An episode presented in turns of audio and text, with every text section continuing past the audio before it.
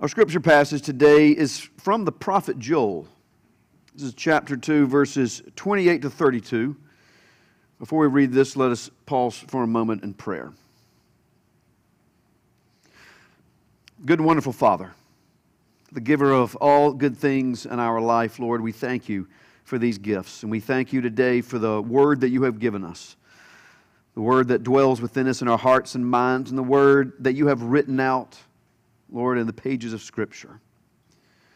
But Father, we know we cannot understand these things you have written to us unless the same Spirit that inspires them inspires us today. So, Father, I pray that you breathe that Spirit among us. Lord, it would breathe into our hearts and into our minds that we may hear, that we may read, and that we may understand. Lord, bless this holy reading of your holy word. And may the words of my mouth and the meditations of our hearts be acceptable in your sight, O Lord, our rock and our redeemer. Amen. This is from the prophet Joel, chapter 2, verses 28 to 32. Listen now to the word of the Lord. And it shall come to pass afterward that I will pour out my spirit on all flesh. On your sons and your daughters they shall prophesy.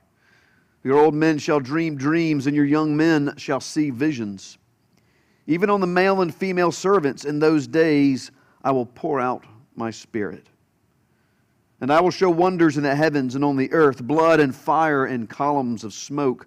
The sun shall be turned to darkness and the moon to blood before the great and awesome day of the Lord comes. And it shall come to pass that everyone who calls on the name of the Lord shall be saved. For in Mount Zion and in Jerusalem there, there shall be those who escape, as the Lord has said and among the survivors shall be those whom the Lord calls.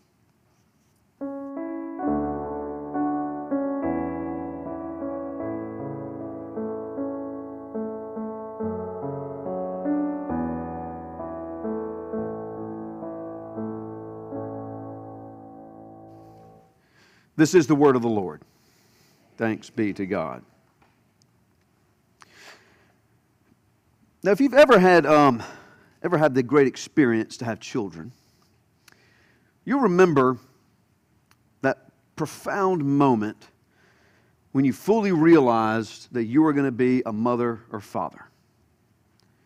Now, it might not be the same moment that you realized that you were going to be a mother or father, but I'm talking about the moment when you realized that you were. It does that in life sometimes. We're told something and we know it in our minds, but we don't fully realize it. At least it was for me. I mean, experience with mothers might be a little bit different. I'm sure it is, because you've got the human being, you know, growing inside of you and everything. But for me, when I was told I was going to be a father, I didn't fully realize I was a father yet. Like when Liz told me that I was going to be a father, I didn't fully have the impact that I was going to be a dad. Even when we went to the, to the doctor and we heard the heartbeat for the first time, remember when you put that little belt on, you hear the heartbeat, sounds like a horse galloping. Even when I heard the heartbeat, I didn't realize yet, it didn't fully hit me. Even when we had the ultrasound and we could actually, you know, see in that weird black and white picture the baby, I still didn't realize. And I'm going to go as far as to say, even when our oldest child, Wiley, the moment he was born, and we saw him for the first time, even then, it didn't really hit me yet that I was a father.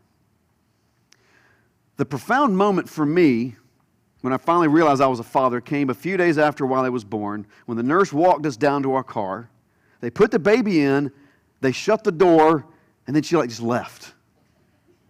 And I was like, is that it? I mean, you're going to give me this human infant? You just put it in my car and say, here, take off. Yeah, here's this human being raise him up, try to do something good with him. We don't know. But he's yours now. Like, really? That's it? There's like no class. I don't have to get a license for this or something. You're just going to give me this child and let me drive off with it? I was thinking at the very least, at the very least, do you have an instruction manual? I mean, every kid should come with an instruction manual. And then you think about it, I mean, life should come with an instruction manual shouldn't it? I mean, it's kind of unfair that God has put us here on life and He's not given us the detailed instructions that we need to carry along with us in order that we can live our life right. Nothing, nothing too crazy, but some a book like this that you can always carry with you and you can always refer to and to look up to see what we need to do in, in any situation that we're in. That'd be great, wouldn't it? If we had an instruction book like that. Now, what would it, what would it have? I want you to think about that. What would you think it should have if we had an instruction book in, for life? What kind of things? We're a small group today. Go ahead and yell out if something, you think of something. What should it be? Stop crying. Stop crying? That's a good instruction. What, what else? What, you don't think of anything? What would you put? What would you think needs to go in an instruction book for life? Pants first, then shoes. That's a good one. if I was making an instruction book for life, I'm sorry I put you on the spot. I had time to think about this. You know, it'd put stuff in there like stay away from cigarettes. You don't need them. Cigarettes are no good. Think before you talk. That might be the pants first, then shoes, too, there. Think before something comes out of your mouth. Credit cards are a bad idea. That's something to put in life's instruction book. Maybe never spend more money than you make. Or if someone offers you something for nothing, it's a scam. This is something that really needs to go in the instruction book. If you're 17 and you're in love, right, and, and that relationship doesn't work out, just calm down. It's going to be okay. It's not as big of a deal as you think it is. But these are the things we should know. They should be an instruction book for us to know. Now, the funny thing about that is all those things that I told you need to go in our instruction book. Somebody told me. Before I needed to know it, someone told me all of those things I just mentioned to you. Now, what do you think I did with that advice? I didn't listen. I didn't listen. You know why? Because I knew better. What did these adults know who have been living 40, 50, even 80 or 90 years? Come on. They didn't know anything. That was then. This is now and I know better than them. And I wonder if maybe the reason why God doesn't give us an instruction manual is because He knows what we would do with that manual. What do you think we would do with it? I'm not talking about kids, I'm talking about adults too. What would we do with the manual if we came across the advice and we didn't like it? You know? All right, let me see. I want to move in with this girl I've only known two weeks. Here's God's manual for life. What should I do? Should I move in with this girl I've only known two weeks? Oh, it says definitely not with two exclamation points. what does he know? We're in love. Of course you should move in with me. What, you want your mom to come too? Of course. What could go wrong? Sounds like a great idea to me. Still, though, it seems unfair we don't have an instruction book. Just something. I don't know, anything to guide us. How come God doesn't give us a book like that? Any book would do, any little bit, you know? I don't know. Of course, I'm being a little sarcastic. God has given us an instruction book. It's not the instructions we always want. It's not always as detailed as we want these instructions to be. But in defense of God's instruction book, the things He does tell us we tend to ignore them. We tend to ignore them because, well, we know better. When Jesus walked the earth, he told us there's only two instructions you need. That's it. Two instructions that you need to know love God with all your heart, mind, and soul, and love your neighbor as yourself. So that's all you need to know. All of God's instructions are in those two little instructions love God and love your neighbor. But do we listen? Nope, because we know better. Paul tells us that when God created the world, he had the instructions already there. He says, in nature, within our reason, within our conscience, ourselves, we have the instructions that we need to live life. And the earliest people had the instructions already written in the fabric of nature and in their conscience. But they didn't listen. Why? Because they knew better. So God sent Moses and he gave him the law and he wrote the instructions out. He was very explicit. These are the right things to do, these are the wrong things to do. And if you do the wrong things, bad things will happen to you. If you do the right things, you'll be blessed. Did they listen? No. Why? Because they knew better. So God sent prophets. He said, people that He spoke His word to to remind Israel these are the things you need to do, these are the instructions for God. Did they listen? Of course not, because they knew better. So God sent Jesus, sent His only Son to remind us of how we should live our lives, to live and to die for our sakes. He gave Him the apostles, and the apostles wrote down more instructions from us, for us. And then it was all compiled into one big book with the hopes that maybe if I compile all these instructions into a book that happens to be, well, the best selling book of all time, maybe, maybe they'll get it. And sometimes we do, but sometimes we don't listen because we know better. This summer, what I want to do is look at some of these men who helped write the instruction book of God. And we call them the minor prophets.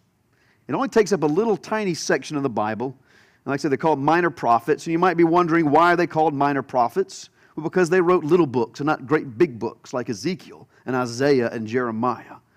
And that's really the only reason they're called minor. But because they're minor and because their books are small, we, we tend to overlook them. And we tend to skip over them and just get to the major prophets. But in skipping over them, we've, we've missed some really good advice, some really good instruction that God has given us. I mean, when's the last time you've heard a sermon being preached on Habakkuk or Nahum or Obadiah? I said they're minor prophets. Some, some of them only take up one chapter in the Bible. They can be read real quickly, but in skipping them, we've missed out on some great instruction from God. See, these prophets are very special people. These, especially these minor prophets here, are men, and they are all men, as far as we know. Men to whom God spoke. God spoke to them. They heard the voice of God, and they went out and they delivered the message that God gave them. And, and these minor prophets are a little bit different than regular prophets because they are a class that we call the writing prophets. And as you can guess for their name. They weren't prophets who just heard the voice of God, they actually wrote down what God told them. See, there were a lot of prophets operating, well, not say a lot, but they were more than today operating in Israel, but not all of them wrote their prophecies down. But these men wrote these prophecies down, and we still have them today in the Bible. And this is as close as you're going to get as instruction to instructions from God. As close as we are going to get to receiving direct instructions from God. So the takeaway on that is pay attention. This is God speaking to us. Now, there are a lot of uh, misconceptions about who a prophet is and what a prophet does. And when we hear the word prophet, we tend to think it's somebody who predicts the future. Right? That's what someone who, when they're being prophetic, they're, they're predicting the future. And, and sometimes prophets do predict the future. And we see that even in, in the books of the Bible, the, the prophets that wrote in the Bible. But that's not really what makes a prophet a prophet. What makes a person a prophet is that he has been instructed and spoken to by God to deliver a message to a people. That is what makes a prophet. Is prophets are, are, are men or women too who have received messages from God to deliver to God's people. And sometimes to people that are outside of God's people. But they're the messengers of God, those to whom God has spoken, and they come and they deliver a message. And God has sent prophets all throughout history for different reasons and for different times. Probably the, the most renowned prophet is Moses. And God sent Moses to deliver his people from Egypt. And he sent Moses to, to hear the words of the law and to speak the law and to write it down and to give it to Israel and to, and to help make this covenant between God and his people. A little bit later, during the uh, kingship period, God sent another prophet, a guy named Nathan, and he sent him to King David. And he had one purpose for Nathan go accuse King David of adultery and murder. And that was the job of the prophet Nathan. Another famous prophet, Elijah. He was another, another prophet sent. He was sent to King Ahab and to Israel at that time to warn them about all the ways that they were worshiping the wrong kinds of gods. So we have prophets that show up doing different things at different times, different messages to a different set of people. But it's all the voice of God, and it's all instruction from the Lord. Now, these prophets that we're going to look at this summer, these minor prophets, if you go through their message, what we find is a mixture of complaints that God has against Israel and a revealing of his plans for Israel and the world, sometimes in the near future, sometimes in the very distant future. But God inspired these prophets to write their words down for a reason. And because they're written down, they're words that come to us too. Now, some of these prophets, I'm going to tell you, wrote a very long time ago, sometimes as far back as, as 900 BC. So we're talking about 3,000 years has passed between us and the time that these prophets wrote. And some of you, in hearing that 3,000 years, you're like, wow, that's, uh, that's a long time ago. Are you sure the things that they wrote way back then are still pertinent to our lives today? I mean, a lot has changed.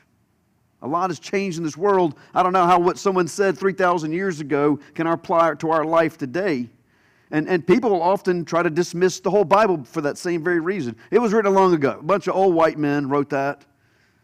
Life has changed now. We've become more advanced. We don't really need to listen to that now. And that's just another way we don't listen.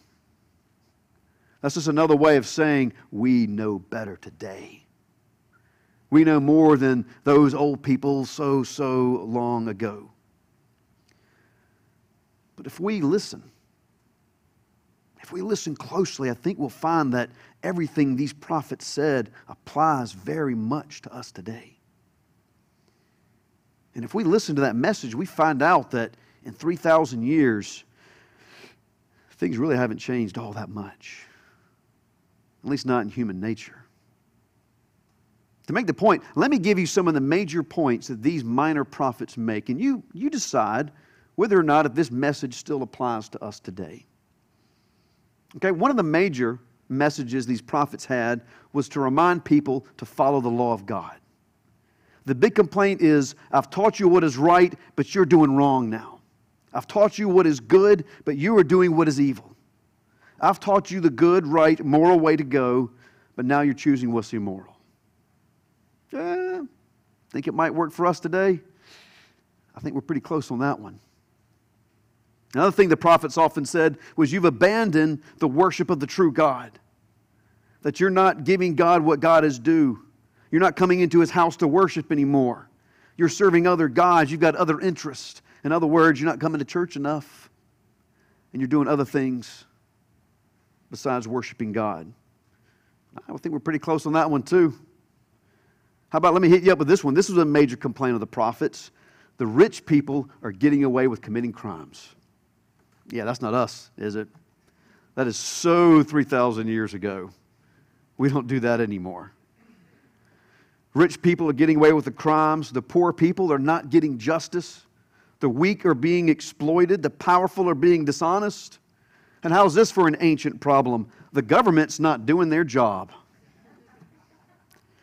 That's one of the biggest complaints God had. The government is not doing their job. Instead, they're making themselves and their friends rich and powerful at the expense of the common man.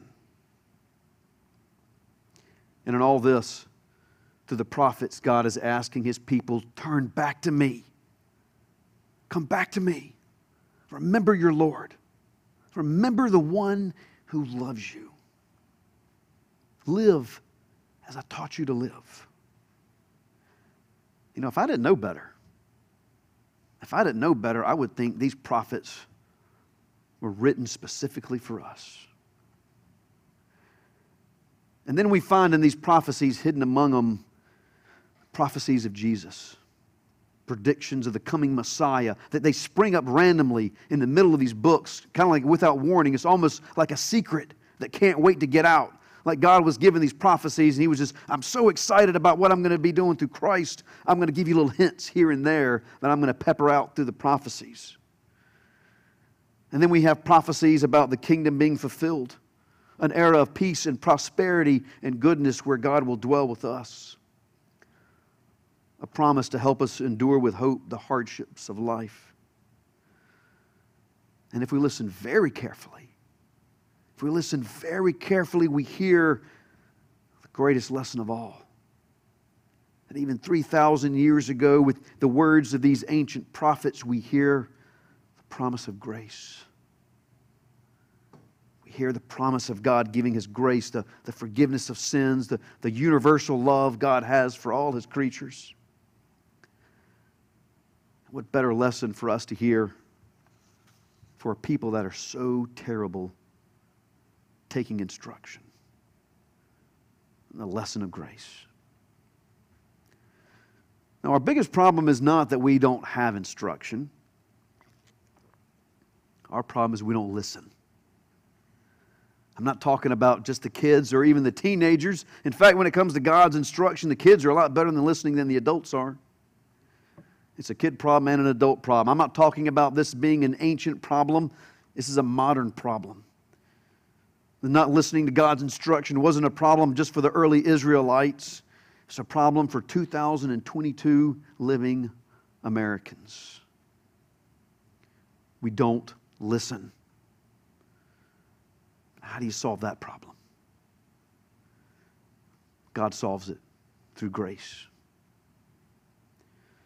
So, why is it you think we have such a hard time listening? Why is it?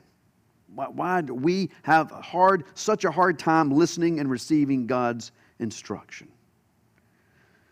Now, being a father, I've had the benefit of seeing my children not listen to me and my children not taking my instruction. And I know why they don't do it. The reason they don't do it is because they think they're grown up. I wonder if maybe that might be our problem too.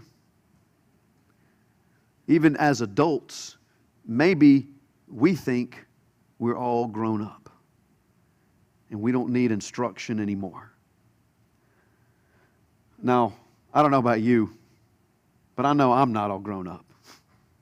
In fact, the older I get, the more I realize how not grown up I am. In fact, the older I get, if I'm the grown up in the room, well, heaven help us, we are in trouble. If I really, I'm the grown up. The fact is, is I don't have the answers. Most of the time, I don't know what I'm doing. In fact, most of the time, I don't even know what's going on. I'm just kind of winging it, you know. Should I get a job? I guess so. It sounds like a good idea. I'll just do that.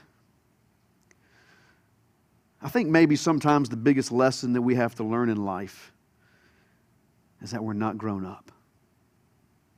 That we're not as grown up as we think we are.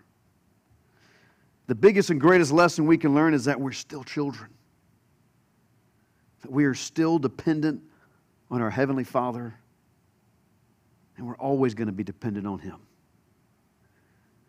And that's not so bad, really.